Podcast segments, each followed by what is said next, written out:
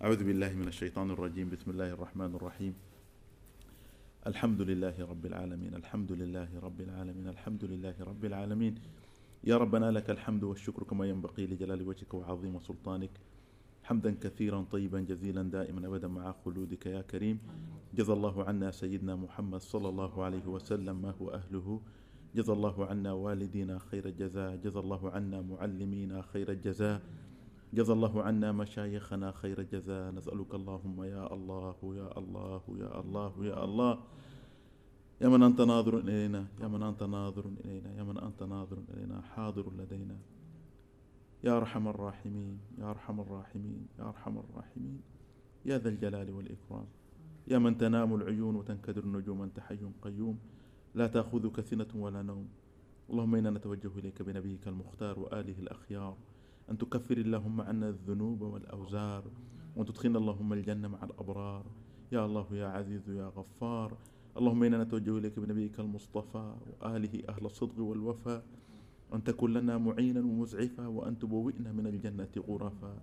اللهم رب اغفر لنا وارحمنا واسترنا وانصرنا أيدنا كلنا لا تكن علينا يا كريم. ربنا إنا نتوجه إليك ما تنزلت به على حبيبك المختار. سيدنا محمد صلى الله عليه وآله وصحبه وسلم إلا ما تنزلت علينا في هذه الليلة من الرحمات التي تنزلت بها على قلبه الكريم. تجعلنا بذلك من عبيدك المسلمين المؤمنين حقا المحسنين. برحمتك يا أرحم الراحمين برحمتك يا أرحم الراحمين برحمتك يا أرحم الراحمين. اللهم إنا نتوجه إليك في هذه الساعة. أن تجعل اللهم جمعنا هذا جمعا مباركا مرحوما. وأن تجعل اللهم تفرقنا من بعده تفرقا معصوما وأن تجعل اللهم فينا ولا معنا ولا منا شقيا ولا محروما. واحرسنا بعينك التي لا تنام. واكنفنا بكنفك الذي لا يضام. واحفظنا اللهم بك من سطوات الأنام. اغفر اللهم لنا بفضلك يا ذا الجلال والإكرام. طهر اللهم ألسنتنا من الكذب وقلوبنا من النفاق. وأعمالنا من الرياء. وأبصارنا من الخيانة. فإنك تعلم خائنة الأعين وما تخفي الصدور. ربنا آت نفوسنا تقواها وزكها فإنك أنت خير من زكاها. رب اغفر وارحم وأنت خير الراحمين. رب اغفر وارحم وأنت خير الراحمين. رب اغفر وارحم وأنت خير الراحمين. تبنا إليك رب من كل شيء لا يرضيك. تبنا إليك رب من كل شيء لا يرضيك. تبنا إليك رب من كل شيء لا يرضيك. توبة عبد ظالم لنفسه ولا حول ولا قوة إلا بك يا رب العالمين. رب اشرح لي صدري ويسر لي أمري واحلل عقدة من لساني يفقه قولي. رب أودعني أن أشكر نعمتك التي أنعمت علي وعلى والدي ونعمل صالحا ترضاه. وأصلح لي في ذريتي إني تبت إليك وإني من المسلمين. صلي وسلم على سيدنا محمد النبي الأمين وآله وسلم. سبحان ربك رب العزة عما يصفون وسلام على المرسلين والحمد لله رب العالمين. الفاتحة. بسم الله الرحمن الرحيم. الحمد لله رب العالمين. الرحمن الرحيم مالك يوم الدين إياك نعبد وإياك نستعين اهدنا الصراط المستقيم صراط الذين أنعمت عليهم غير المغضوب عليهم ولا الضالين. آمين. الحمد لله I thank Allah subhanahu wa ta'ala for all that which He has provided for us, which we know and which we don't know. And praise be to Allah subhanahu wa ta'ala for allowing us in this night to be in the mosque for His remembrance, for if it not His permission that was allowing us to be here, we will not be here. So I thank Allah for that. And I ask Allah subhanahu wa ta'ala to allow us to learn from the lessons of the life of Rasulullah sallallahu alayhi wasallam for our life so that we can become better people.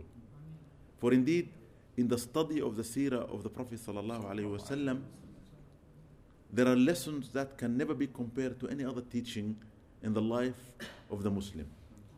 You can read anything, you can do anything, but when you look at the seerah and you look at every occasion, every moment, every time the Prophet did or said something in it, for every person who lives in any generation coming until Qiyamah as a Muslim, there is a lesson for him, for his people in his time.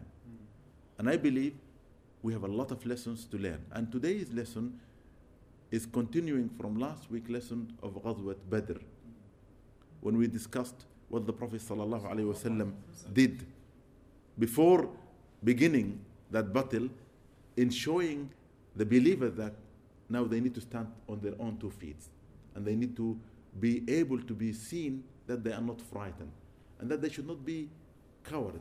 For indeed, cowardice is not a sign of a believer. We should be courageous. We should be strong.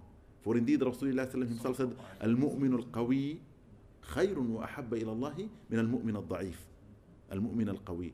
The believer who is strong is better.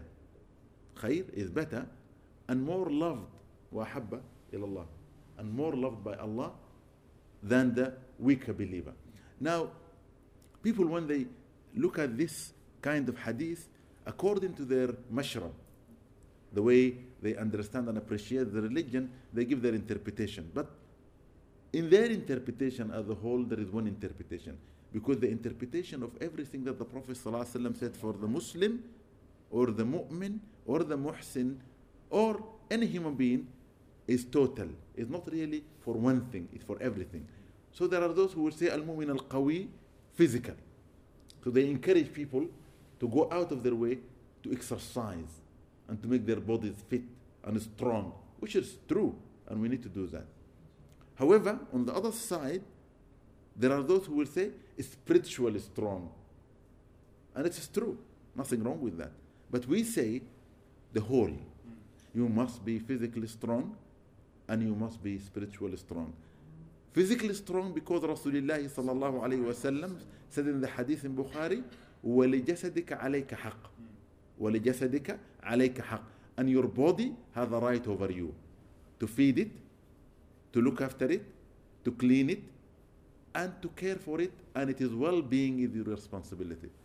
The well-being of your body is your responsibility. And therefore, he says in the hadith as well, الوقاية خير من العلاج. Saving your body is better than getting your body in a difficulty and getting sick and then looking for medicine. You might find it or you might not. On the other side, indeed, Allah subhanahu wa ta'ala has encouraged us to strengthen our spiritual side by giving us all the acts of worship such as salah, fasting, zakah, hajj, and all the rest, especially the dhikr, to enlighten our spirit and to heighten our station within the path to Him subhanahu wa ta'ala. So Rasulullah encouraged the companion to go out and they managed to travel outside Medina and to go in groups.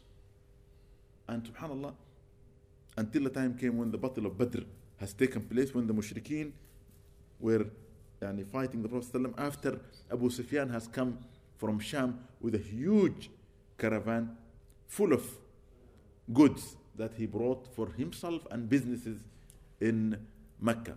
And Rasulullah yani, went and waited for the caravan. And then the Mecca people, when they heard that Abu Sufyan was stopped, they arranged their army, which came, and the Prophet ﷺ at the world of Badr started the biggest turning point for Islam. Ghazwat Badr is the biggest turning point for Muslim because in that the truth has been shown that if you have faith, you will always win. If you have true faith, you will always win. Allah subhanahu wa ta'ala says in the Quran, أعوذ بالله من الشيطان الرجيم إن تنصروا الله ينصركم إن تنصروا الله ينصركم ويثبت أقدامكم If you show Allah victory, if you support Allah by supporting yourself in embracing the faith totally, then He will definitely give you the victory that you deserve. Okay? Therefore, our duty is to be with Allah subhanahu wa ta'ala in every condition and every place. Now, when the believers came back to Medina from Badr, they were happy, they were rejoicing. Happy and rejoicing because of the victory they had. And with them, there were many, alaykum salam, many mushrikeen who were caught as asra, okay, captured uh, mushriks who were not submitting to the will of Allah subhanahu wa ta'ala and embracing the faith. Rasulullah has appointed one of his men called Shakran, okay, who used to be one of the slaves that the Prophet took over okay, and became one of yani, his people who were supporting and helping him. His name is Shakran, and he was the man appointed to look after the captured. He was taking them. They didn't have a prison, they didn't have a court. The mushriks in Mecca, when they returned, their homes were terrible. In every house, people were crying. People were crying because they lost the greatest of their men and they were feeling sad. And the Muslims who were left behind in Mecca, that made them feel stronger. That the biggest army Mecca has ever taken out to go and fight any enemy, and an enemy that they, in their sight or in their eye is not strong enough, was defeating their army and they came back with nothing. Abu Sufyan made a nadr. A nadr is a promise to Allah subhanahu wa ta'ala. Allah said in the Quran, Inna Allah. Allah loves those who will make a promise to Him. من ذا الذي يقرض الله قرضا حسنا فيضاعفه له أضعافا كثيرة Who will give Allah a goodly loan? And Allah will multiply it many times over. And this is something from the prophets, from the messengers. So whenever you are in a dilemma, in a problem, in difficulty, the best thing, this is what I will do for myself, you will go and have a fresh ghusl. You wash your body. Then you make fresh wudu when you come out. Okay? Although you can make your wudu with your ghusl, but I prefer to do another ghusl, wudu. And then I dress in fresh clothes and I'll pray in the best place where I live, which is just for the prayer. Okay? And I will pray two rak'at by the intention of purity. Then I'll pray two rak'at by the intention of tawbah. Then I will hold my beads and I'll make istighfar. Okay? Minimum 100 times. Then I'll make salawat for the Prophet. Minimum 100 times. You can do as much as you like, but minimum. And then after that, you prostrate. You praise Allah. You glorify Him. You thank Him for everything that you have received and you are receiving at that moment from Him, even that moment of doing this. And then you make a promise to Allah Oh Allah, this thing, okay, I need a solution for, I need an opening for, uh, whatever. And I promise you, if this is fulfilled, I will do this. But what you promise, once Allah give you what you ask for, you must do. Don't say, I will do it later. I heard many people say, Oh Allah, if this business succeed, I will build you a mosque. And my intention is to build a mosque for 50,000 pounds. And then Allah make their business come and say, well, alhamdulillah, everything's all right. I'll build a mosque for 100,000. I'll delay it until I make the next deal. I'll build a mosque for 100,000. They make another deal. Allah allow them. And then they say, oh, I'll make it for 200,000 pounds. And they end up building nothing. And there was an example of this at the time of Rasulullah of Tha'laba, whom he did the same thing. And subhanAllah, when the Prophet asked for zakah, he refused to give because he wanted to give the best later when he had more. And Allah revealed the Quran not to take from him nothing. As the Prophet passed away and he did not take nothing. Abu Bakr Siddiq took nothing. Okay? When Umar became the Khalifa, he came to Umar and said, Please take from me. Umar said, No. If they both refused, the Prophet and his closest friend, I will never take it. And Allah said, Don't take from him. So Abu Sufyan made another. I will never touch my head with water. I will never pour water off my head. I will never wash my hair until I get my revenge from the Prophet. And that is him. Okay? Now, when the captured people were brought to Medina, the Prophet ﷺ turned to the companions as a whole and says, Ya ma'ashar al-ansar wal-muhajira. O you gathering men among the ansar of Medina, al-Aws wal-Khazraj, wal-muhajira and those who come or came with me from Mecca, istawsu bihim khayra. Take good care of those whom we captured. Take good care of them. Look after them. No court. Remember, no court and no prisons or prison sentences. One of the men who were captured called Abu Aziz. Abu Aziz is the brother of Umair. Okay? Mus'ab, Mus'ab ibn Umair.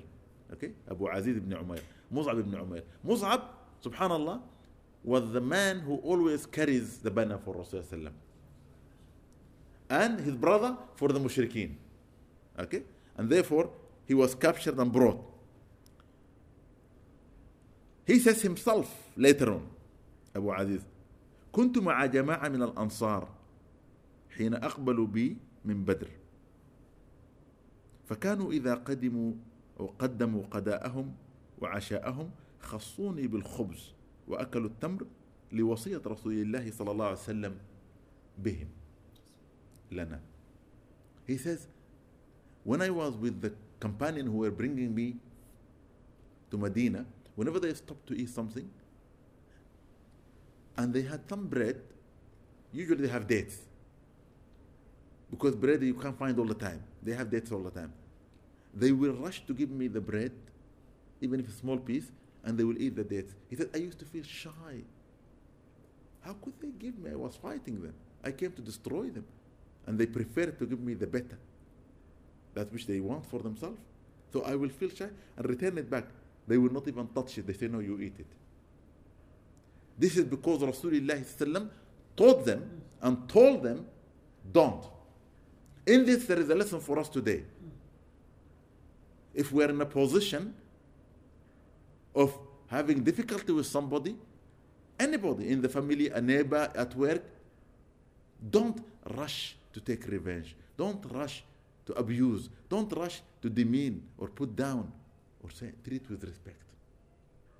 فإذا الذي بينك وبينه عداوة كأنه ولي حميم even that between you and them there is grave animosity treat them as if they are the closest of friends but remember وما يلقاها إلا الذين صبروا this position will not be given only to those who will act with patience and perseverance وما يلقاها إلا ذو حظ عظيم and none will be given it only the one who have great luck Great luck. And you could be lucky enough to be born to be able to do so. And subhanAllah, with those people who were captured, Al Abbas ibn Abdul Muttalib, the uncle of Rasulullah, who became Muslim later on. And the Prophet loved him so much. And Hamza, of course, was a Muslim. And Safiya became a Muslim, the auntie. Okay, and Atiqa, Atika, as well a Muslim and his son, okay, or his nephew, Uqayl ibn Abi Talib, the brother of Ali ibn Abi Talib, who was captured as well in this battle. Abu al-As. Abu al-As was the husband of the daughter of Rasulullah Now, subhanallah, he was captured. But the Prophet had no difference between the relatives and the non-relative, between the one whom he loves and the one. They're all the same. They were captured. They were brought. He will not treat them better than the others. And they will not treat the others better than them. Or vice versa, treat anyone worse. They were all treated as if they are just friends. They are there. The captured in his time were distributed among the homes of the companions. You will take few, he will take few to live with you. But the Prophet did greater thing. The Prophet ﷺ said to them, In my sight, you are free. However, your freedom could be bought if you are able to pay for it, if you are well off. But you pay according to your means. Some of them they didn't have anything to pay. Those who didn't have anything to pay, the Prophet said to them, You can go free. But he said, One thing that will benefit me, for I prefer knowledge, especially reading and writing for those who are not. So if there is any one of you who have any knowledge, I will prefer to teach it to the one who does not know among my companions. And if you can teach 10 of them, then you can go free. And this became, subhanAllah, the best thing in Islam. For a lot of the companions who were not able to read, especially among the Ansar, they began to study with the mushrikeen, okay? And to learn in many of the time when they captured people, especially at Ghazwat Uhud. Okay? And this is something that is important. Now, one of the greatest companions who learned from them is Zayd ibn Thabit. Zayd ibn Thabit learned to read and write and he became one of the greatest scholars in Islam from those who were captured. So we don't mistreat the captured. We don't dishonor the captured. In fact, we honor them by giving them whatever we have and we share with them. Okay? This is something that you need to think about. And remember, Abu Aziz, okay, the brother of Mus'ab, said they preferred to feed me than feed themselves. They respected me so much, I felt shy with my intention of coming and destroying them. Okay? And the Prophet ﷺ word is to look after them and to care for them. And to ask them to teach. Subhanallah, this tells you Islam comes to build, not to destroy. And that's what we need to do today. When you look at the example of the Muslims around the world who want to bring Islam to flourishing, to is to it is lovely as days in the past, they want to bring it by destroying. Everybody who does not believe in what they believe. What we see today, bombing, destruction, it's nothing to do with Rasulullah nothing to do with his path. He never did that, sallallahu alaihi wasallam. Never. Never one time he went out of his way to destroy. The only time he made intention to go to Mecca in the last battle, when he conquered Mecca, his intention, if they refuse him, he will fight to get him to do his Hajj. But they didn't. And they surrendered and they became Muslims. Okay? Abu Sufyan, when he arrived in Mecca, he became very upset and angry. And people were telling him that how come this allowed to happen? You must do something about it.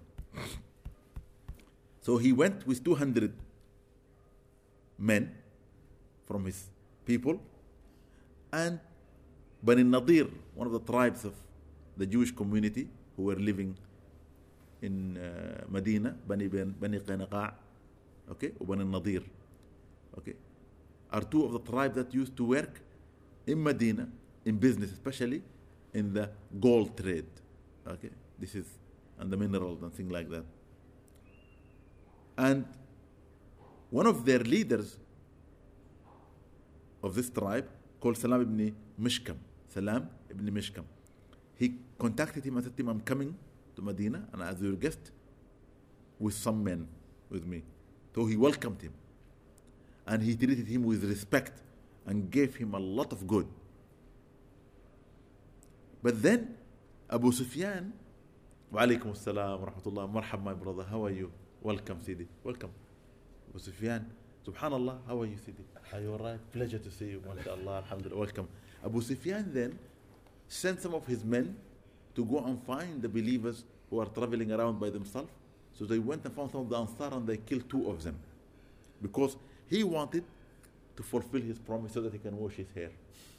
Because he said, I will not wash my hair until I come and do something against Muhammad. So he brought the 200 men as if he's coming for a visit, stayed with the Jewish leader, okay, the Lam Mishkam, and then he sent few of his men to go outside Medina, find some of the Ansar, kill two of them, and then they went back to Mecca. The Prophet ﷺ tried to catch him with some of the companions, but he escaped. Okay? After he escaped, the other tribe, Bani Qaynaqa', who were living in Medina as well, they broke the promise they made to Rasulullah that they will never fight him.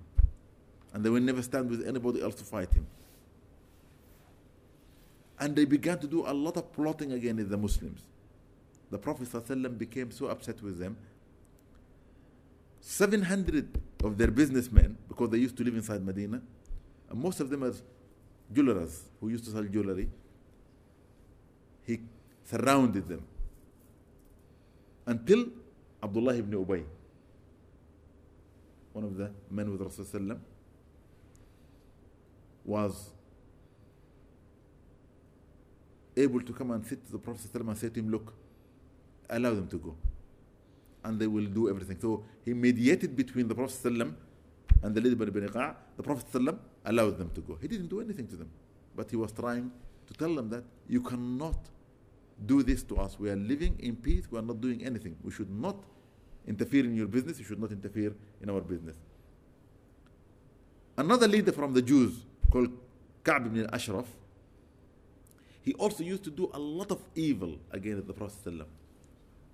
And he tried his best with the mushrikeen of Mecca to find ways to destroy him. Because once the Prophet ﷺ came to Medina, Al-Aws wal Khazraj united, there is no more war, there is no more bloodshed, there is no difficulties, there is no troubles. Okay? and they became stronger, united. So, subhanAllah, they couldn't do anything with them. Before, when they were weaker, they could do a lot of things with them, but now they can't do anything with them.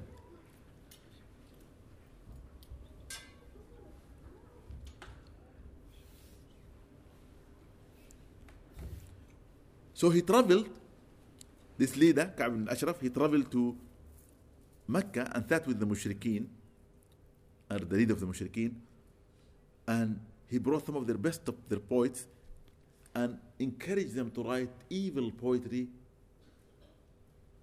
against Muhammad insulting, and again it's the companions, and again it's what they were doing.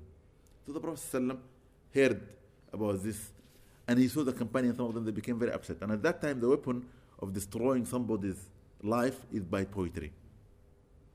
So one day he was sitting, and he looked at them, and he felt, look, we're strong. Don't be, yani, feeling low because of what this man is doing.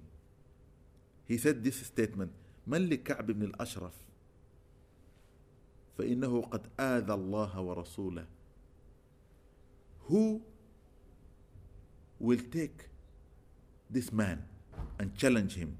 For indeed he has harmed okay Allah subhanahu wa ta'ala by insulting his religion and those who believe and the messenger sallallahu alayhi wasallam so some of the Ansar, when they heard this, they immediately went ahead and looked for him. They found him and they challenged him and they entered the fight and they killed him. People of Mecca, they couldn't appreciate what was going on. Every time they plot and they plan with those who are enemies to the Prophet ﷺ outside Mecca, nothing happened. Either the Prophet make peace with them and everything goes normal, or like this occasion, one of their leaders who was so close to them here and used to spy on the Muslims and to do evil things against them is being killed. So they decided to get out and do that which they were always wanting to do to come with a huge army bigger than what they did in Badr to destroy Muhammad.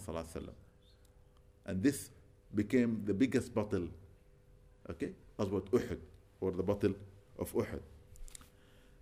Now, this was in the middle of the month of Shawwal, the year after Badr, the year the third of Hijrah.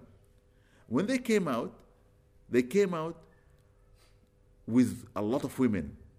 What they do when they travel, they usually put the women in what we call okay, hawdaj, like a tent on top of the camel, okay, so that women are not seen. And it's also from the sun. And they took the women with them so that when the battle starts, and if it is getting rough, not like in Badr to come back with nothing or to run away, some of them run away, the women will sing for them so that their manlyhood okay, can be boosted and they can become courageous and fight in the battle. This is the tradition of the Arabs. Okay? So they went. Rasulullah when he heard that they were coming, he was sitting with the companion and said, I dislike to go out and meet them to fight them. If they are coming to fight me, let them come to Medina. I will fight them in Medina. I will never go out to fight anybody. Let them come. But, subhanAllah, Allah subhanahu wa ta'ala made it that it will take place for great lessons for Rasulullah and the companion at the time and for us today to understand that when we are together, unless our hearts are together, we are not really together. We are not together. Abdullah ibn Ubay, the same man who made the peace for those 700 Jewish merchants, straight away said to Rasulullah it's better to go out and meet them. For indeed, going out and meeting them will show that we are strong, that we are powerful, that we can do something, that we can fight. Rasulullah then felt sad. He went into his home. He sat down. We didn't like to hear that. Because this then brought into the heart of the rest of the companion that as if the Prophet doesn't want to go and meet those people who want to destroy them. Why should they wait? وعليكم السلام مرحبا تفضلوا. Huh? What shall what should they do? تفضلوا تفضلوا سيدنا تفضلوا. Okay? What should they do? شيخ محمد كيف حالك؟ تفضل تفضل تفضل. What can they do? So the Prophet came out to them. And those who did not fight in the Battle of Badr, they immediately approached the Prophet and they said to him, Ya Rasulullah, it would be better that you take us out and we meet them and we find them. The Prophet ﷺ then said to them, Of course I will. I will get out with you. And he left Medina with 1,000 fighting men. When he was traveling from Medina to Uhud, those who went to Uhud, Uhud is not really far away from Medina. Badr is further. Takes a longer time. But it still is far because Medina was where the Prophet ﷺ mosque is. That is Medina. From there to go to Uhud is quite far. And by car it takes time, 40 minutes, something like that. Yeah, about 40 minutes from from the Rasul Sallallahu Uhud. Uh, my car, Yeah, 15 minutes. 15 minutes. Yeah, 15 minutes. Okay, so imagine that for them was a long journey. So when the Prophet arrived at the middle between Medina and Uhud, Abdullah ibn Ubay took 300 of the men with him and said to the Prophet, I will not go further. And it was sad. The Prophet said, We are meeting them. And I need to find the place whereby we can shelter ourselves from the enemy, give ourselves to a mountain so that they cannot come from our behind. So the Rasulullah went further, okay, until he reached, okay, a place where there is a mountain called a Shu'ab. Okay, there are many mountains, and one of them called a Shu'ab. The Prophet there, it's about three kilometers from where the Prophet mosque is, and he stayed there. And then he took one of the companions and gave him 50 men and told him to climb on the mountain. So if anything happened, they want to come from the back, you can use your arrows, okay, to shoot them. And his name is Abdullah ibn Jubair. Now, the battle, when the mushrikeen came, started, Battle of Uhud. And it's a famous, a lot of you must have read about it. Okay? They fought a lot, some of the companion, to defend Rasulullah and to gain for Islam a victory that will make the mushrikeen never raise their head again. Some of those companions who are mentioned in the seerah who really fought, okay, with courage, like Thumr ibn Jundub, or Rafi' ibn Khurayj, Abu Rafi'. These are three companions mentioned in all the books of the seerah that in that battle they did their best. Okay? All of them. Now, if you think about it, Sumra ibn Jundub was a little boy, 15 years old. Rafi' was also 15 years old. Now, although they, f- they fought like men in that battle, at the beginning the Prophet ﷺ looked at them and said, You are young, you should go back. Abu Rafi', who fought a lot in this battle, came to the Prophet ﷺ and said to him, Ya Rasulullah, my son really came to fight. Although he's young, but he's courageous. So the Prophet ﷺ listened to his dad and said, Okay, you can fight. Samra or Sumra ibn Jundub came to the Prophet ﷺ and said to him, Ya Rasulullah, he is my age. You allowed him. Why don't you allow me? And by the way, if you allow me to wrestle him, by Allah I will wrestle him. In front of all the companions, the Prophet said to him, Okay, wrestle. So they wrestled.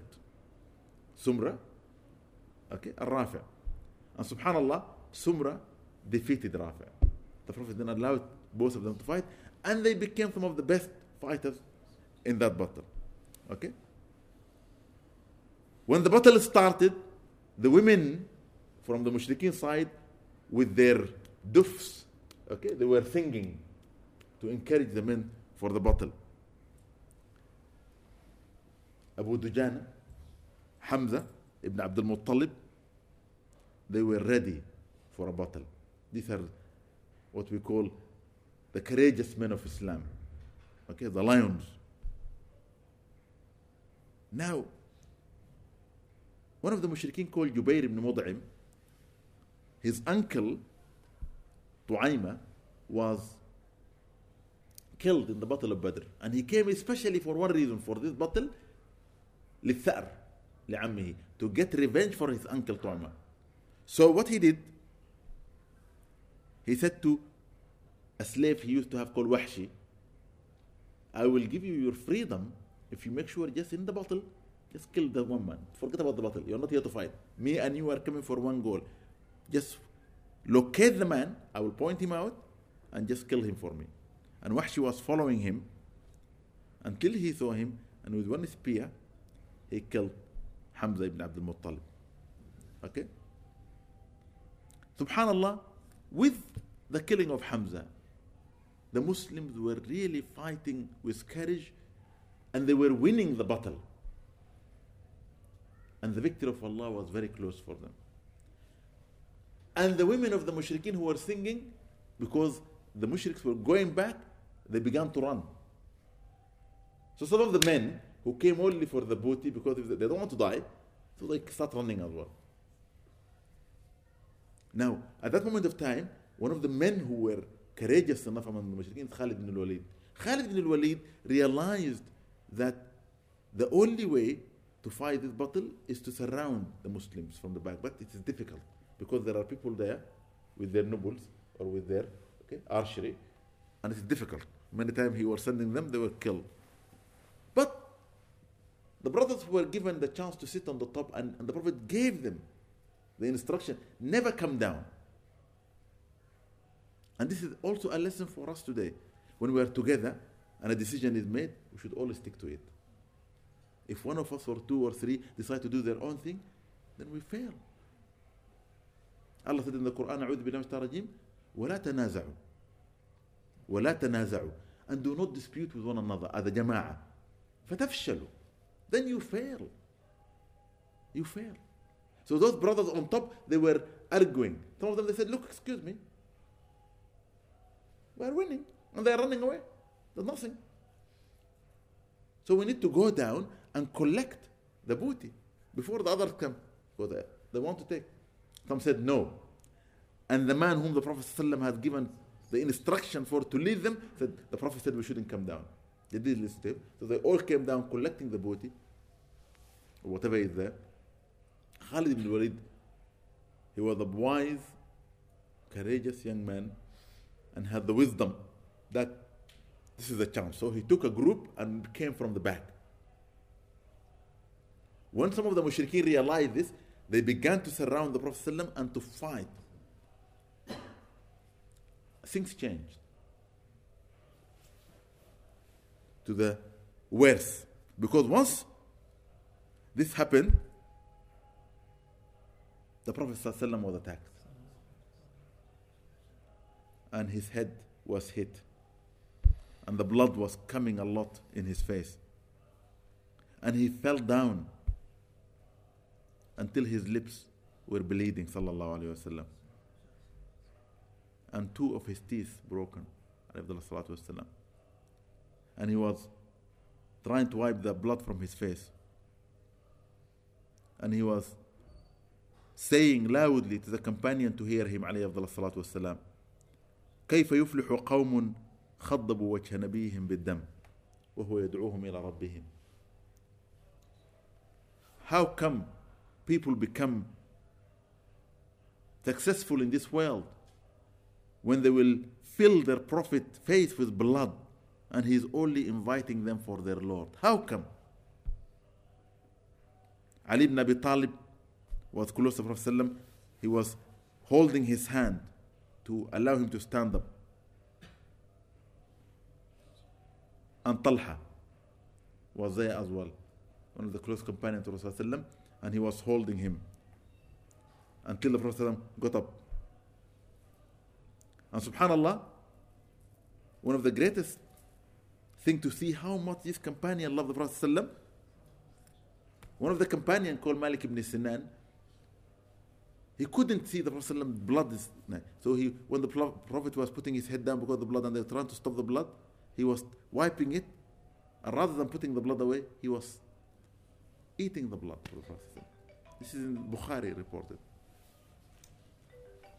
He was sucking the blood of the Prophet. They couldn't believe that the Prophet's blood was just running like that. They couldn't believe the Prophet could be treated in this way.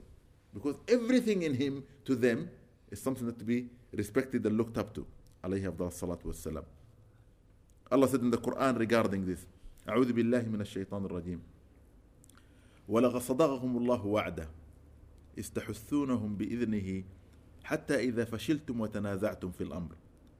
وعصيتم من بعد ما أراكم ما تحبون منكم من يريد الدنيا ومنكم من يريد الآخرة. ثم صرفكم عنهم ليبتليكم ولقد عفى عنكم والله ذو فضل على المؤمنين. صدق الله العظيم. سورة آل عمران verse 152 Allah says describing the situation of the Muslim leaving the position the Prophet gave to them coming looking for the dunya and that has changed the situation whereby the Prophet was losing the battle for a time.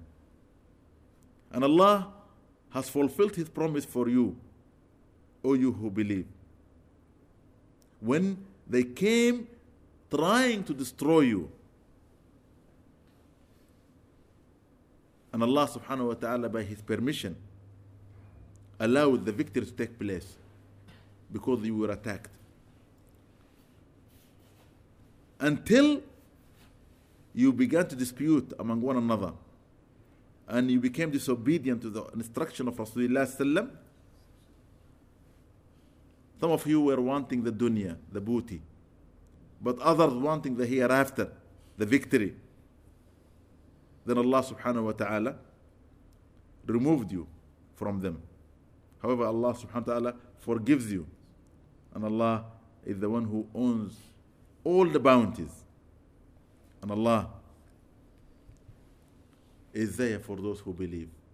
Now, in this verse, there is clear indication that Rasulullah sallallahu alayhi wasallam must always be listened to, must always be followed, must always be the one that you take your instruction from and you never go against what he says or does.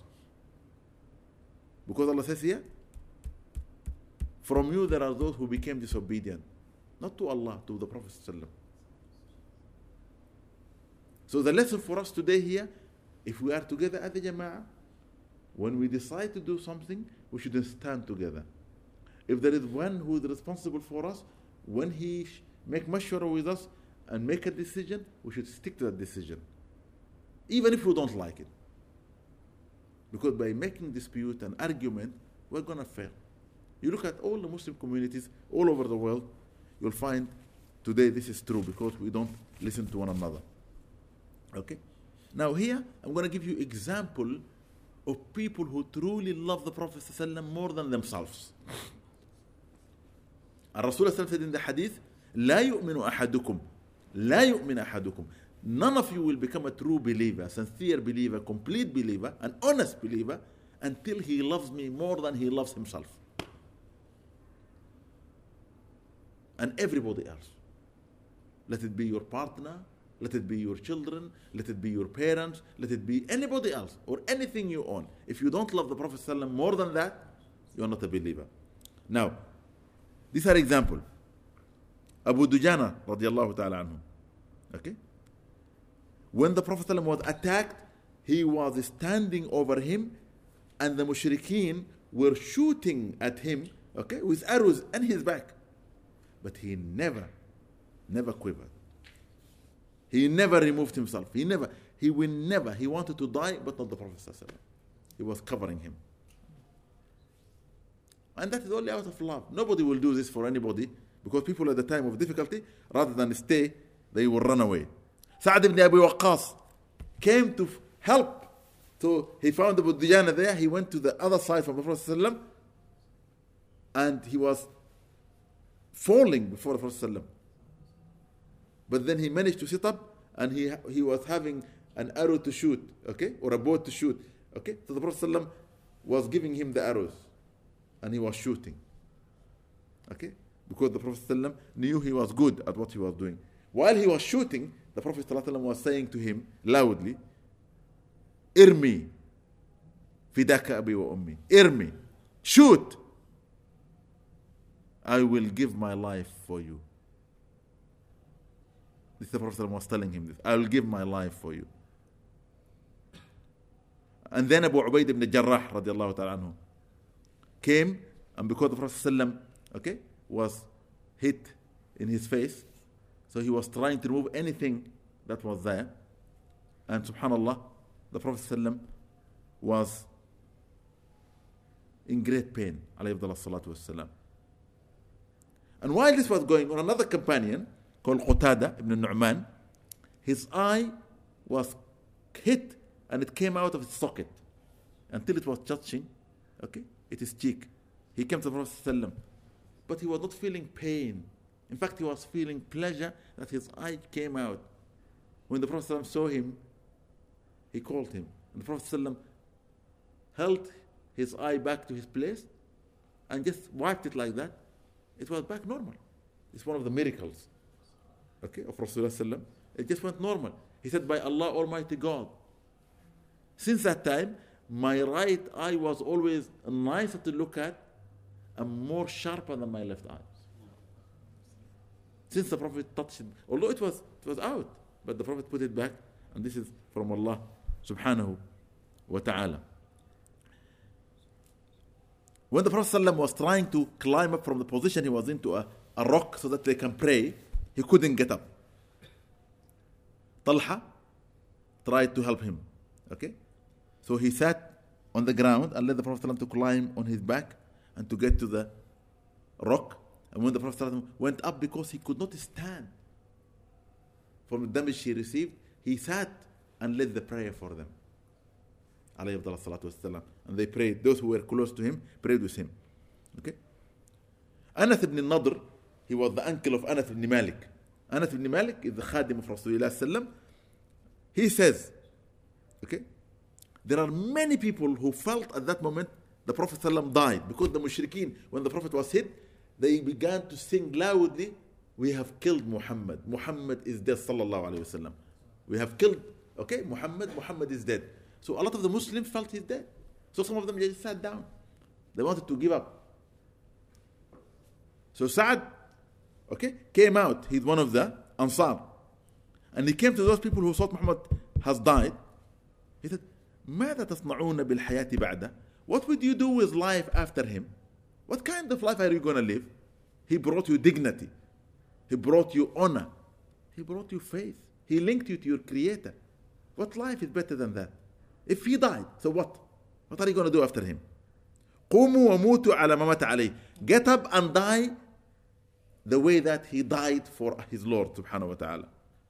And he went and fought until he was killed. Anas bin Malik says, his nephew, when we found him among the dead, he was hit 70 times by arrows, by daggers, by the sword, okay, by spears. There are 70. And we could not even recognize him. The only way we could manage to know who he is by the tip of his fingers, because we knew how his fingers looked. This is him. There are signs that they could recognize him from that. Okay?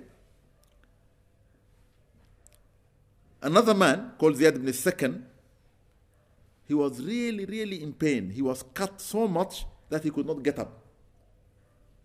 The Prophet said, The companion, bring him close to me. The Prophet himself was suffering. When they brought him closer, and the Prophet was sitting on a rock, his feet were there, so he was close to the feet of the Prophet. The Prophet said, Put his head on my feet. So they put his, the cheek of this man on the feet of the Prophet, and the Prophet was praying for him until he died in that condition. Until he died. Another companion called Amru, and he was limping. His children were strong. They came to the Prophet. They said to him, Father, you should not come with us to fight because you are not in the position of fighting. Please go back. So he came to the Prophet and said to him, Ya Rasulullah, am I allowed The Prophet said to him, By Allah, you're not allowed. Allah said in the Quran, those who have got physical disability, they should stay. He said, There is only one thing in my heart, Ya Rasulullah. I want to enter paradise the way I'm limping. That means I'm accepting Allah's will, gave me this condition. I want to enter paradise limping. Can I fight uh, to die as a shaheed? Because once you die as a shaheed, you enter there. The Prophet then allowed him. After asking his children permission, because his children didn't want him to fight.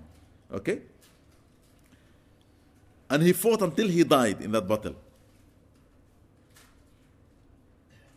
Zayd ibn Thabit radiallahu ta'ala anhu, the Prophet ﷺ called him. He said, Sa'd ibn Rabi' is not around. He wanted to fight to become a shaheed in this battle. Maybe Allah has fulfilled for him. Go and find him and tell him that the Messenger sallallahu alayhi wasallam is saying salam to him and ask him this question from me. كيف تجدك? How do you find yourself?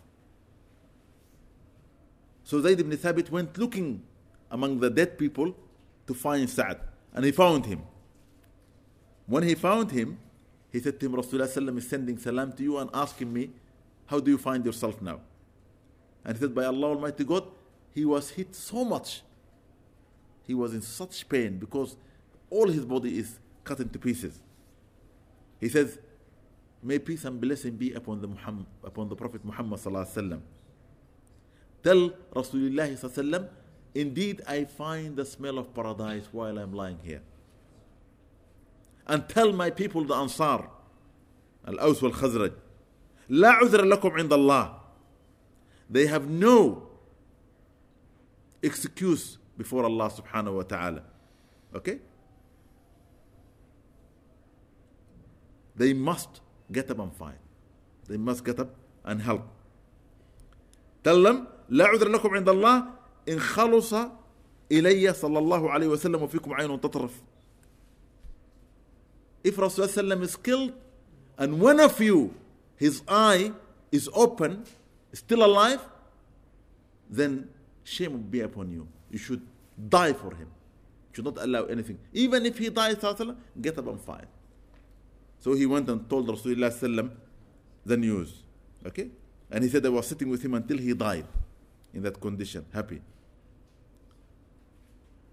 In Bukhari, it is reported that Abdullah ibn Jahsh, radiallahu ta'ala anhu, when he was entering the battle, he made this dua. Allahumma inni uqsum alayka. O Allah, I ask you with an oath, an alqa al-adu, غدا that I will meet this enemy tomorrow فيقتلوني that they will kill me ويبقروا بطني then they will open my stomach ويجدعوا أنفي then they will cut my nose وأذني and they will cut my ear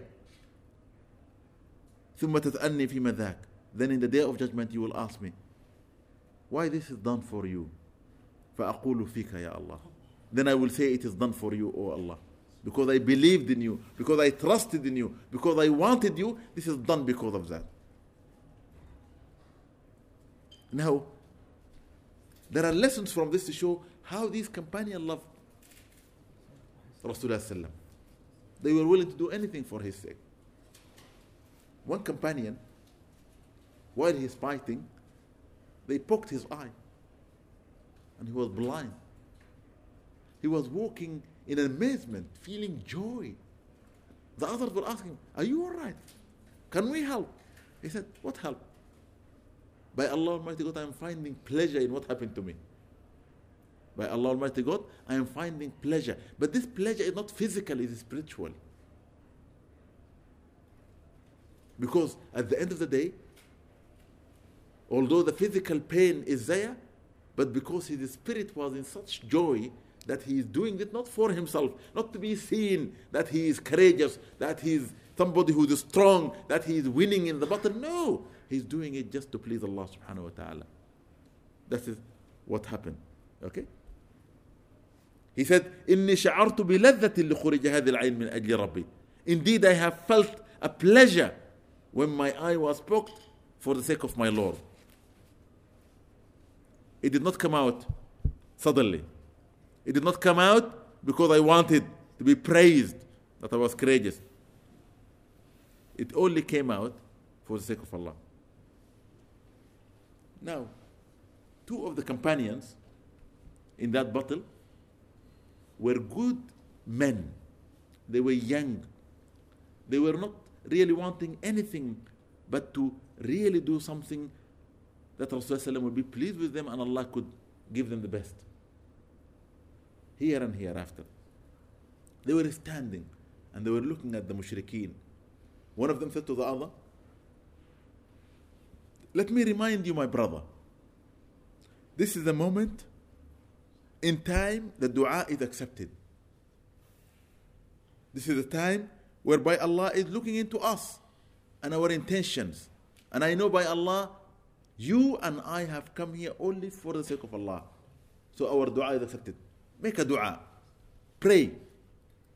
So his brother put his hand up and he said, Allahumma inni as'aluka an tusakhir li kafiran qawiyan باسرا شديدا حردا أقتله في سبيلك وأخذ ثلبه للمسلمين Oh Allah, I ask you that a kafir who is strong, who is able to fight, will come across and fight me, and I will kill him for his for your sake, and I will take whatever belong to him for the sake of the Muslims. His brother who asked him to pray said, Amin. And exactly happened. When the battle went through, this man were fighting, and one of the strong mushriks came and they fought hard, and the mushrik killed him as he prayed. But before he did that and died, when he finished his dua and his brother said, Amin, he said to his brother, Now you make your dua and listen to his brother. And this is also a lesson for us. What dua you make? It's a good dua. He wanted to fight a strong Muslim, kafir, so that at the end of the day, if he is killed, he's killed by somebody stronger than him. And if he killed him, he killed somebody strong among the mushrikeen. He wanted to do something. And if he wins, he wanted to take something for the Muslims. The second one says, اللهم إني أسألك أن تسخر لي كافرا قويا شديدا باسرا Oh Allah, I ask you that you will provide for me a mushrik or a kafir who is strong and able to fight. يجدع أنفي He will cut my nose. ويقطع أذني and he will cut my ear. ويبقر بطني and he will open my stomach. وأجيئك يوم القيامة and I will come before you in the day of judgment. فأقول يا ربي and I will say, Oh my Lord, فيك فعل بي هذا. فيك فعل بي هذا. For you, this is being done. And this happened.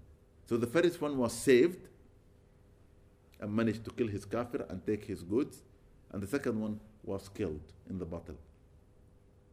Now, according to their intention, so what you want, you don't want just to win to take the dunya.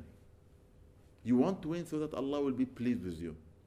You want to do it so that Allah can give you the highest position. If you go and fight and win a battle, you won the battle. You will get reward for what you did. But you're going to live, and your living thereafter is judged by what you do, good or bad.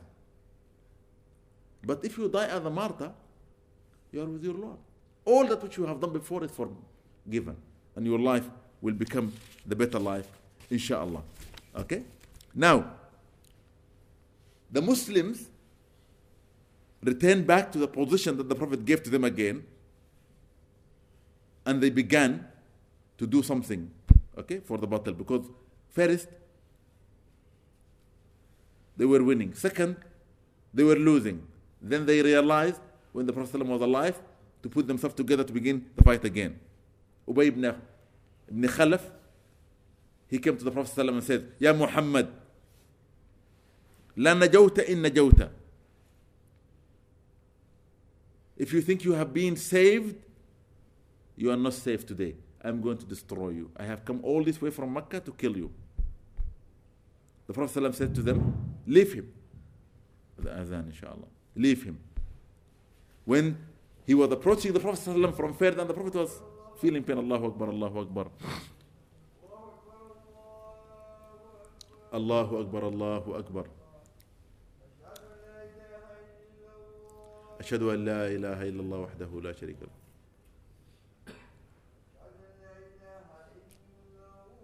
أشهد أن لا إله إلا الله وحده لا شريك له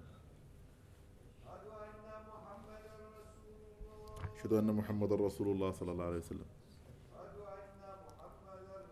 أشهد أن محمد رسول الله صلى الله عليه وسلم رضيت بالله رب العالمين حي على الصلاة لا حول ولا قوة إلا بالله. حي على الصلاة لا حول ولا قوة إلا بالله العلي العظيم. حي على الفلاح لا حول ولا قوة إلا بالله. حي على الفلاح لا حول ولا قوة إلا بالله الله أكبر الله أكبر. لا إله إلا الله محمد رسول الله. اللهم صل على محمد وعلى آل محمد كما صليت على إبراهيم وعلى آل إبراهيم وبارك على محمد وعلى آل محمد كما باركت على إبراهيم وعلى آل إبراهيم في العالمين. إنك حميد مجيد. اللهم رب هذه الدعوة التامة والصلاة القائمة. آت سيدنا محمد الوسيلة والفضيلة والدرجة العالية. الرفيعة وابعث اللهم المام محمد الذي وعدته وبلغنا شفاعته. إنك لا تخلف معد آمين يا رب العالمين. Okay? So he approached the Prophet صلى الله عليه وسلم further and the Prophet صلى الله عليه وسلم. Said to him leave him. He's coming to fight me. And then when he was approaching the Prophet to try to fight the Prophet to kill him, the Prophet took a spear from a man next to him and he just thrown it to him and he killed him. Okay? That is in the battle of Uhud. Subhanallah. At that time, the Prophet still was bleeding. Ali ibn Abi Talib was rushing and filling his shield because the shield were like like like like balls, like plates, okay, so that they can support and help the fighter, okay, when they were attacked. With water and bringing it, and he was pouring it on the hand of Fatima, and Fatima was trying to watch the fate of the Prophet, but the Prophet blood was still coming out, was not stopping, was bleeding. So she took, okay, something from a palm of the tree, and she burned it, and then stuck it in the Prophet's face, just to cover his wound, alayhi In the battle with Hadaya, there are other women who were helping the Muslims, like Aisha radiallahu ta'ala, Umm Salim radiallahu ta'ala. Both of them, they were carrying the water to pour it in the mouths of the people who were dying, those who were thirsty. Umm Salit, another companion lady, who was filling for them their containers when they are coming. So that shows at that time as well an example, women were there, were supporting and helping. They were not hiding behind the curtain. How could they pour the water on the faces of men? And they were behind the curtain. Are you listening to me? This is what we see today. There are a lot of things I really don't understand. Where do they come from? Aisha radiallahu ta'ala anha, Fatima radiallahu ta'ala, was there in, in the midst of the men, she was washing the Prophet's face. She was not from behind hijab. This is from Bukhari and from Muslim, from the, the stories, the seerah like Ibn Hisham. It's written there. I am saying these things because the seerah is nothing, nothing cut off 13th century and we think about it today as something else. We need to live Islam today according to the way the Prophet lived it. All these things are new to do with culture and things like that. We were never brought up like that. I lived in a country where people are very strict in Islam, but these things I never saw. I see it here. Islam should be lived whereby we should respect one another, care for one another, understand one another, appreciate one another. When I used to walk in the street, where I used to live in the town where I come from, any woman I see is like my sister or my mother. When I sit in the bus on the train, she is like my sister my mother. I don't think otherwise. Whoever she is. But today, because our feelings are different, maybe we need to put these barriers. Please, let us bring Islam to the way it used to be. Only if we read the seerah properly and interpret it the way the Prophet ﷺ lived it, then we can live Islam and become the people. Okay? Today you go to the Muslim countries whereby they try to make it so strict like this, and by Allah Almighty God, behind the veils, there is all that which Allah subhanahu wa ta'ala dislike and have forbidden. So we need to remove all these barriers and become the better people, inshallah. Now, Hind and many of the ladies of the mushrikeen, they came around after the battle has stopped to look for the Muslim who were killed to destroy their bodies, cut their noses, cut this is a, a tradition of the mushrikeen they used to do among the Arabs. And subhanallah, she opened the chest of Hamza and she took his liver and chewed it, but she couldn't carry on, so she spit it. Abu Sufyan went out and climbed in a high mountain and then said loudly, looking down at the Muslims, A'la Hubal. That Hubal is great. Hubal is one of their gods. Okay? Allat wal Uzza wa Hubal. This is some of their gods. Rasulullah said to Umar ibn Khattab, Ya Umar, stand up and loudly shout what I'm going to tell you. Hear. الله أعلى وأجل لا ثوى فقتلانا في الجنة وقتلاكم في النار Allah indeed is the greater and the most high. It's not the same. Our fighters who died will be in heaven, but your fighters will go to hell. Abu Sufyan then said loudly to reply to Umar, لنا العزة ولا عزة لكم. We have al-Uzza, one of their gods, and you have no Uzza. The Rasul says to Umar, answer him back. And all of you could say it together. They said, what should we say, Ya Rasulullah? قال قولوا الله مولانا ولا مولى لكم الله مولانا ولا مولى لكم Allah is our defender our savior and you have no savior you have no defender Allahu Akbar now that what we need to learn how we say things when do we say them reading the seerah understanding the seerah of the Prophet is getting out of it what he did to live in his time so that we can live with it in this time. Gain from it, understand it, and appreciate it. And make sure that when we do it, we do it properly rather than thinking otherwise. This is very, very important. What we do, inshallah, there is a little bit left. We pray Isha. Will take us 10 15 minutes to finish it, and then, inshallah, we'll read our salawat after Isha. Jazakumullah khair. Let's go and pray because those people are there waiting. Bismillah ta'ala. Bismillah. We stopped at the point when we were talking about some of the companions of the Prophet sallallahu alaihi wasallam, okay, who were with him showing great love, okay, and the condition of the companion as women as well when they were with him sallallahu alaihi wasallam in the battle. In the battle, not fighting. There were women who fought in Islam, but they were supporting and helping those who were fighting okay, giving them that position.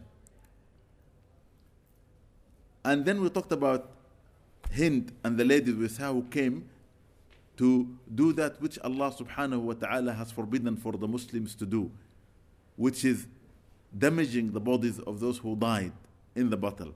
Okay? And Rasulullah sallallahu came to the body of Hamza and he cried when he saw the way his body was treated by those ignorant people. Okay? Abu Sufyan, when he stood up on the mountain and did what he did and said what he says, the Prophet ﷺ ended by telling the companion to repeat loudly and to say, Allahu A'la wa Ajal. Allah is greater and most high. لا سوا. It's not the same. قتلانا في الجنة وقتلاكم في النار. Our deceased are going to go to paradise, but your deceased will go to the hellfire. Okay? And then he says to them, say, الله مولانا ولا مولى لكم عليكم السلام إمام كيف حالك إن شاء الله طيب الله مولانا ولا مولى لكم Abu Sufyan then he went into a high mountain higher than the place where he was and then he said loud is the Muslims who were sitting there, Inna maw'idukum badr al-am.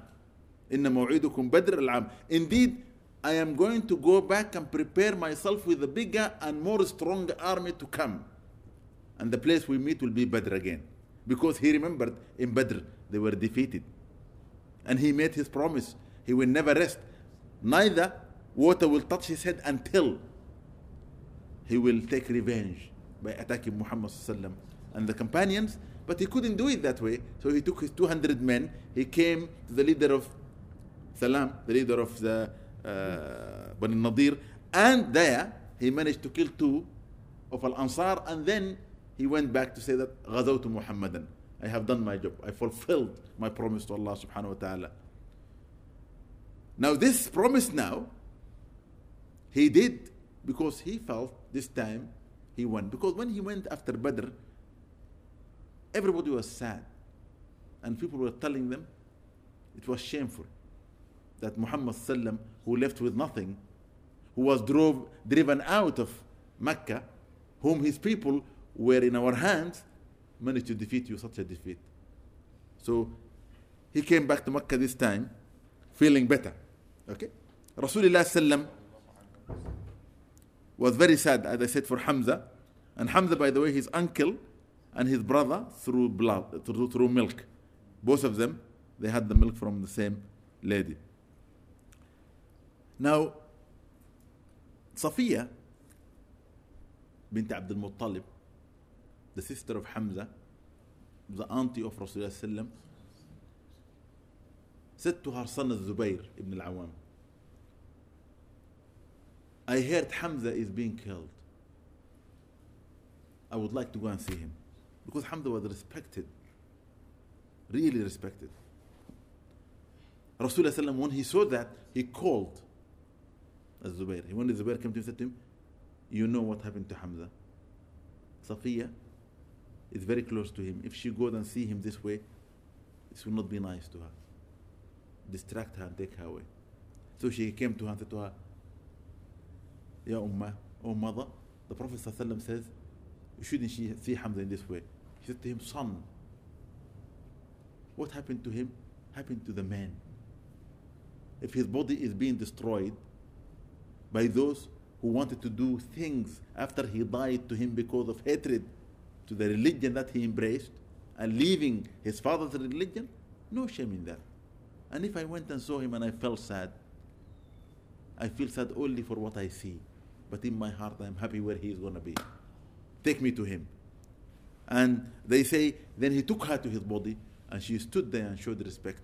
Rasulullah then asked for him to be buried and the rest of the qatla or the deceased among the people who died in that battle. Now 70 among the Muslims were killed and 22 among the mushrikeen were killed. The mushrikeen, the Prophet ﷺ asked them and allowed them to take their qatla, their deceased, their killed people. But the Muslims, the Prophet ﷺ encouraged they will be buried there in Uhud. And today you can go and see them. They dug the graves. The Prophet ﷺ told them, you should not bury them after washing them or shrouding them. Bury them as they are with their blood without even salah for them. And he buried some of them, two in a grave. The only thing he says, when they brought them to bury, which of them knows more Quran? When they say this one knows more Quran, he say put him first and they will be buried in the same place, covered with the same piece of cloth. And in that, there is a lesson as well for us today to think about. That we should not really quibble about these kind of things. We should not worry about them. Today, we have good people who worry about little things. When it comes to doing practical things, digging a grave for somebody who's dying, making him to face the Qibla and how he faces the Qibla, how he should be shrouded. No quibble. The person who passed, he need to be with his Lord. We should find the easiest way to send them off. And in that, the Prophet ﷺ had given us the example. So from the seerah, and specifically from the Battle of Uhud, we learn that Rasulullah did the best for those whom he loved because they loved Allah and because they were obedient to him following his sunnah alayhi afdal salatu wassalam. Okay?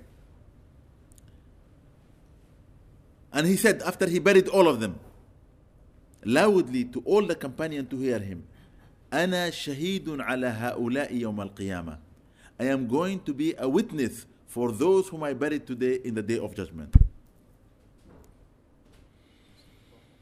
Allahu Akbar then the Muslims stayed okay in that place for eight or for three for three days for three days they stayed there okay and I think it was Monday, Tuesday, and Wednesday. They were staying there, and they went to Medina. They returned, to Medina thereafter. So they did not rush.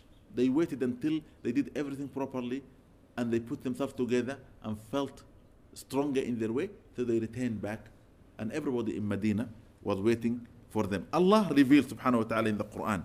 أعوذ بالله من الشيطان الرجيم الذين استجابوا لله والرسول Those who have adhered to the message of Allah and His Messenger صلى الله عليه وسلم من بعد ما أصابهم القرح after they were conflicted with that which troubled them للذين أحسنوا منهم واتقوا though thereafter did well and better for themselves and feared Allah by avoiding what the Prophet has forbidden and Allah subhanahu wa ta'ala has forbidden أجر عظيم they will have the greatest of reward who are these people الذين قال لهم الناس إن الناس قد جمعوا لكم those whom men came to them to frighten them that in Uhud we have done this and that for you. So fear us because we are going to come and destroy you. فَخْشَوْهُمْ Do fear the Meccans for they're going to come back again for you next year. In Badr, Abu Sufyan promise. But however, whatever, the mushrikeen were trying to put in their heart to frighten them because they have faith and there is no place for any fear in their heart. Allah said, فزادهم إيمانا this statement from the mushrik only increased them in faith what did they say in their faith قالوا حسبنا الله ونعم الوكيل فقالوا حسبنا الله ونعم they said Allah is our savior and he is sufficient what happened Allah said فانقلبوا بنعمة من الله وفضل لم يمسسهم سوء therefore thereafter they returned from Allah with many bounties never harm comes their way واتبعوا رضوان الله والله ذو الفضل العظيم and they followed the path of Allah and Allah is the one who had the greatest of bounties now in this there is also a lesson the Prophet ﷺ taught us what those true believers said at that time for Allah to reveal this verse whosoever whosoever is having difficulty with anything to do with people in this life as long as you have iman in Allah and trust in him repeat this and Allah will save you. And as they return with bounty and no harm come their way, the same will happen to you. Therefore, قال رسول الله صلى الله عليه وسلم حسبنا الله حسبنا الله ونعم الوكيل سيف المؤمنين. حسبنا الله ونعم الوكيل سيف حسبنا الله ونعم الوكيل is the sword of the believer. And wallah, Allah is my witness. I will tell you now. Abu al-Hasan al-Shadhali, the greatest of scholars of his time, who was buried in the Red Sea in Egypt, who is the leader of all those who claim to be among the Sufis, Shadhalis, and he's one of the greatest scholars. Okay, Abu al-Hasan al-Shadhali wrote a book about it, about Hasbunallah ni'mal wakil, and he says, whosoever, and he says, whosoever recite Hasbunallah wa ni'mal wakil 450 times in his morning by Allah Almighty God until the evening, none will harm him. And no fear will come his way. And whosoever does it in the evening until the morning, he will be safe. And we tried. And we will always try. Our Shaykh Rahmatullah Shaykh Al-Fatih used to say, for anybody who's worried or frightened, it's not of our, ما من خشيمنا الخوف والجزع. It's not one of our characteristic to be frightened or coward. Who we have faith, we don't have cowardness in our heart. We don't fear no makhluk. Do you understand? And therefore, when you are frightened, frightened from what?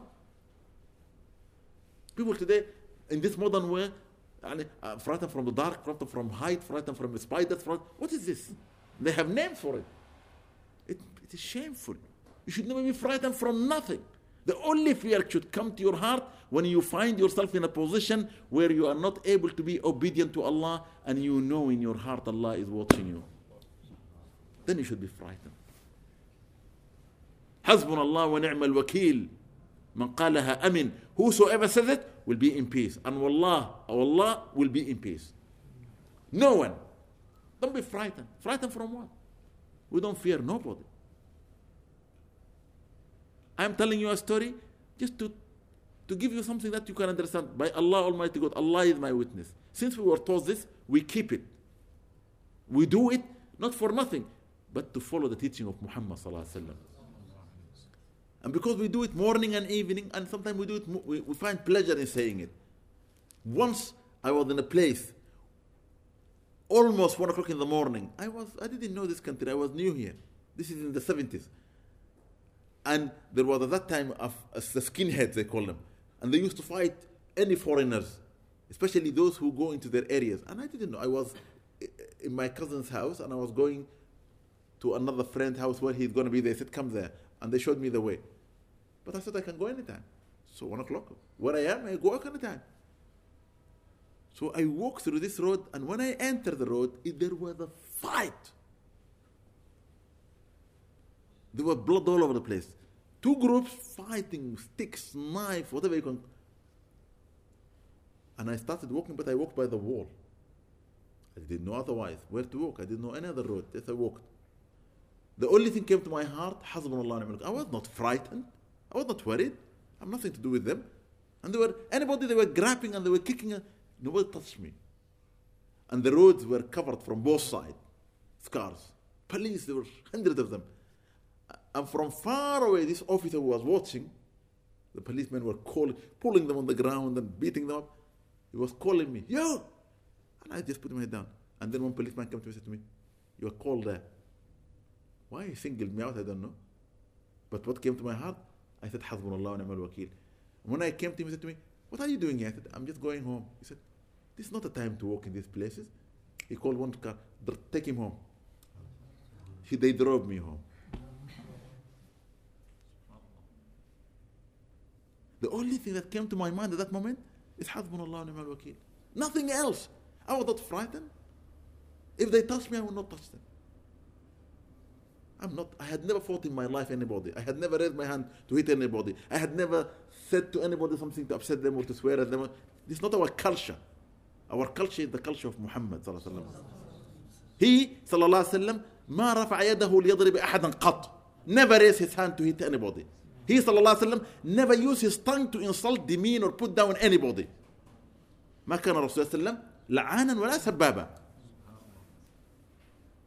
Never cursed a man never insulted a man, never swear at a man. And today we see our people, they are in the mosque. They want to ask the Imam advice. If they don't find what he is saying appropriate, they insult him. They swear at him. Foul language. I say, أعوذ بالله من الشيطان الرجيم. لا حول ولا قوة إلا بالله العظيم. حسبنا الله وكفى وحسبنا الله ونعم الوكيل. So here, the lesson for us from this battle, the verse Allah has revealed here is to show us we should have no fear. After 11 September, many Muslims were frightened. Some women come to me, shall we take our scarf off? Some of them are telling one another, yeah, yeah, yeah, we should. At the time of difficulty, Allah says the haram can be eaten, so we can take our scarf. I said, excuse me. Now they're all muftis. لا يجرؤ على الفتوى امرئ عاقل Nobody who have got a mind or a heart will just make fatwa like that. The fatwa have got men who will make fatwa. Not everybody is a mufti. Not everybody is a mufassir. Not everybody is a muhaddith. These are specialist fields. A mufti, the mufti, he knows what he's doing. He understands the Quran. He understands the Sunnah. He understands even the traditions of the cultures of the people where they live. So if somebody wants to give a fatwa in Britain, he should have a power of the Quran and a power of the Hadith, but the understanding of the culture where we live. A mufti from any other country cannot give me a fatwa. That's my reality. And that's why we are confused in this country. Somebody sitting far away in Timbuktu giving me a fatwa in London. Doesn't make sense. He doesn't know how London is, how people live in London. So, therefore, when we came to this country in the 70s, we asked Al Azhar University, we need muftis who can be of position of understanding the language, understanding the haqiqah or the reality of living in this place. Because a fatwa in Egypt is for the Egyptian. A fatwa in Saudi Arabia is for the Saudis. A fatwa in England for those who live in England. And this is what you need to think about. Yeah? Why we are having a lot of difficulties? Because we are not understanding what is going on. Lot of the things. So be very careful. Really be very careful. It is we are living at a dangerous time. Not everybody in Islam knows everything. If somebody came to me and said to me, Sheikh, give me a fatwa, I say, no, I'm not a mufti. I will. I know who the mufti in Britain here. I can send you to a mufti who knows exactly how to give a fatwa. Because he understands the Quran inside out and he was trained in Al-Azhar as a mufti. This is his job. He's like a mathematician. One plus one equal two. He knows. But he will not tell you otherwise. But if you ask him other things, he will say, This is not my field. Some people go to him, he send them to me to answer what I know. I will only answer what I know. In my field that I was trained. So my understanding of the seerah of the Prophet ﷺ is to take from it and to do that which will make your life easy. For he sallallahu alayhi wa said, Yassir wa la. Make easy, don't make difficult. But today, a lot of people are making life difficult for people around them. Okay? Wa alaikum assalam wa rahmatullah, my brother. Take care, inshallah. Jazakumullah khair. Okay? Then Allah said in the end of the verse, or verse 175, إنما ذلكم الشيطان يخوف أولياءه. Fear only coming from shaitan for he put fear in the heart of those who befriend him. Okay? ألا إن أولياء الله لا خوف عليهم. Indeed, those who are close to Allah, no fear will enter their heart. ألا إن أولياء الله لا خوف عليهم. But the awliya of shaitan, they will be frightened. They will be worried. They will be running away. Allah said, فَلَا تَخَافُوهُم Don't fear them. Don't fear the friend of shaitan. وَخَافُونِي But fear me in kuntum mu'minin if you are truly believing in me. If you trust in Allah, then your trust should be shown in courage. If you believe in Allah, then your faith in Allah should be of strength. If you truly honor yourself, then your honoring can only be with Allah. إن العزة لله جميعا إن العزة لله all the honor is for Allah if you want to be honored you cannot be honored without Allah not by shaitan not by dunya not by wealth by Allah Almighty God the richest man the most powerful educated human being today when Allah tests them they will say if there is anybody there who can do anything I'll give everything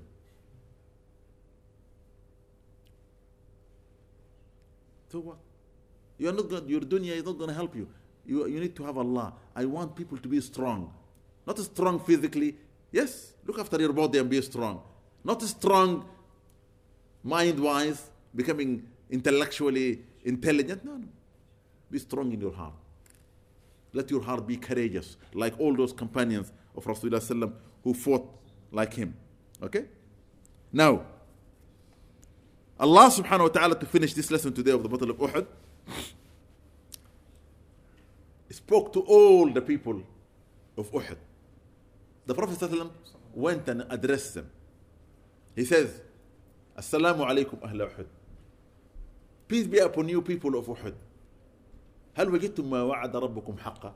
Did you find what your Lord has promised you true? The companion said, Ya Rasulullah, إنهم أموات هل يسمعونك? They have died. Will they hear you? He said, They hear me like I hear you, but you don't hear them. لأنهم شهداء أحياء عند ربهم يرزقون They are living. They are alive. But then he says, Allah has addressed them too. And listen what the Prophet said about them, as reported by Bukhari. Allah says to those people who died, the 70 men who died in Uhud, تمنوا علي ما شئتم. Wish whatever you need from me, and I will fulfill for you. What did they say? Oh Allah, put us in the highest place with Muhammad Did they say, Oh Allah, please allow us to have the best pleasure in the hereafter? Oh Allah, give us this or give us that. They didn't ask anything like that. They asked simple thing. They said, okay, نرجع مرة ثانية للدنيا نقاتل مع نبيك فنقتل مرة ثانية ردنا مرة ثانية إلى الدنيا return us once back again to the dunya to be with your prophet, to fight with him, to be killed again. That's what they want. They found pleasure in being with the Prophet.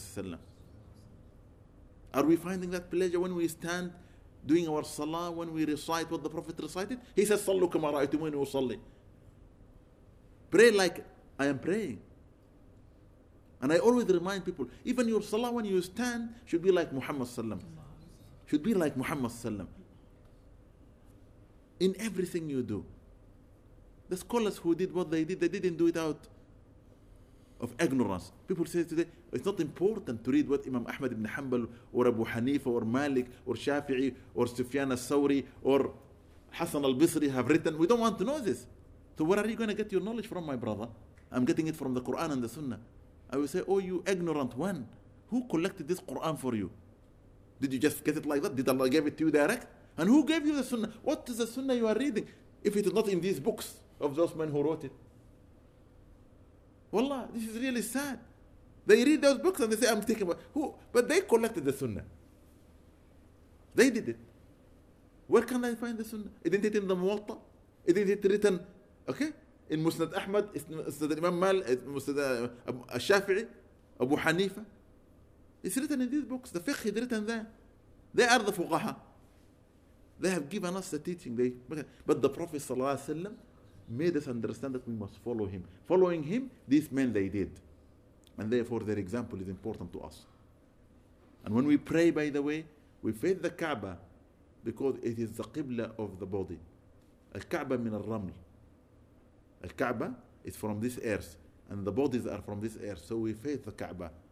But the Prophet is from Allah and the believers are from Muhammad صلى الله عليه وسلم. قال رسول الله صلى الله عليه وسلم أنا من الله والمؤمنين مني. I am from Allah and the believers are from me.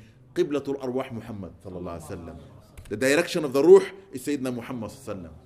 So when we go to the grave of Rasulullah and we face him and the brothers who are ignorant and they say, face the Qibla, your answer should be the Qibla that way is the for Salah. But the Ruh of Muhammad is here. I am facing the Ruh.